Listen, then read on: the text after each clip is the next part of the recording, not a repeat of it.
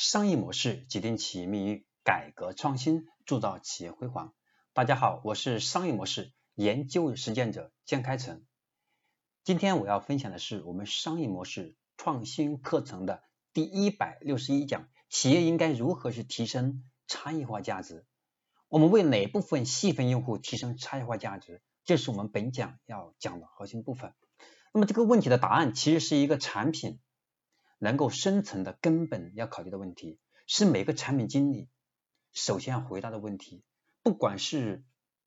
我们踌躇满志准备创业，还是说我们跃跃欲试的准备入坑啊，不管从哪个维度来说，我们作为一个企业，我们都要去考虑产品才是最核心的部分。而产品部分很重要的是，是要考虑到我们产品要服务的是谁。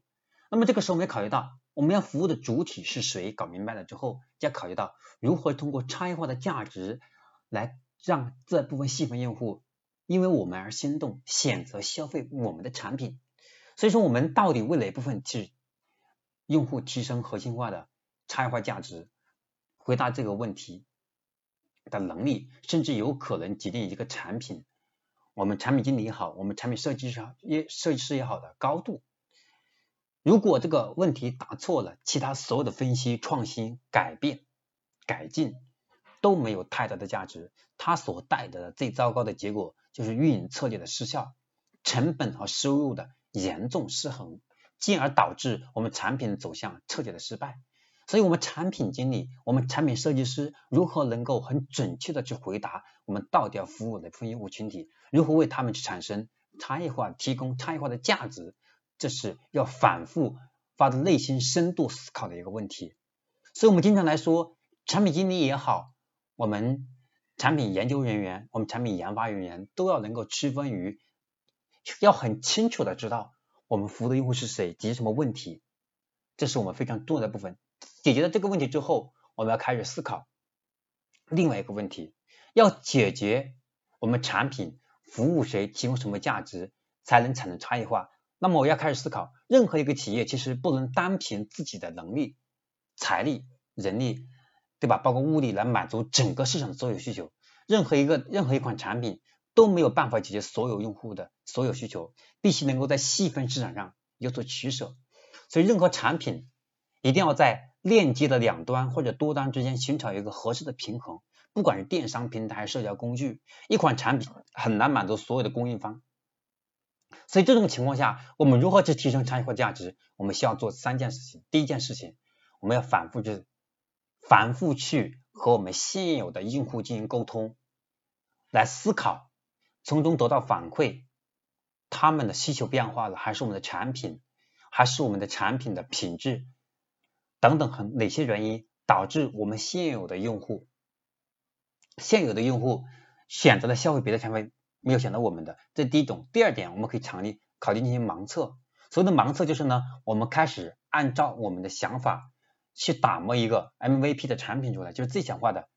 成本最小化的可这可可行的产品。我们开始做测试，我们看一下我们的想法能否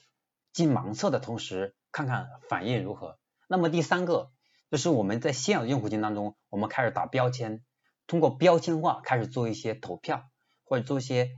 啊，做一些奖励式的一种调研，看看我们的用户的反应情况如何。所以通过这种方式，我们可以很好的去了解我们如何去提供差异化的价值。我们也很清楚，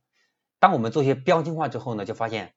对某一类用户群体一个问题抛下去，得到反馈很大，那么另外一部分没有反应，那反而说明我们现在的用户大概很清晰了，大概有个清晰的轮廓是服务谁。所以我们经常会发现主观判断。总是拍脑袋，这是有问题的。需要通过市场的真实的反馈和用户群，包括进行盲测，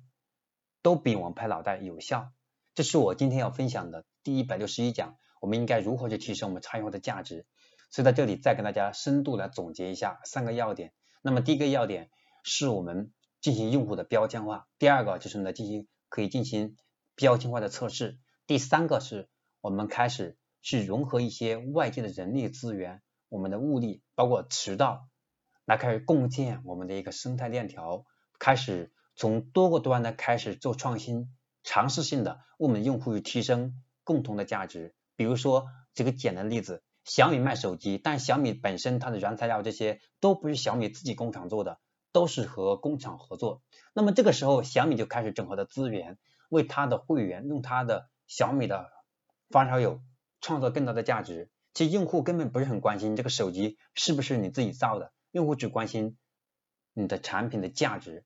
能不能满足他的需求，还有这个产品和他是不是匹配的等相关的问题。可是我们也一样，我们提供超优化的价值，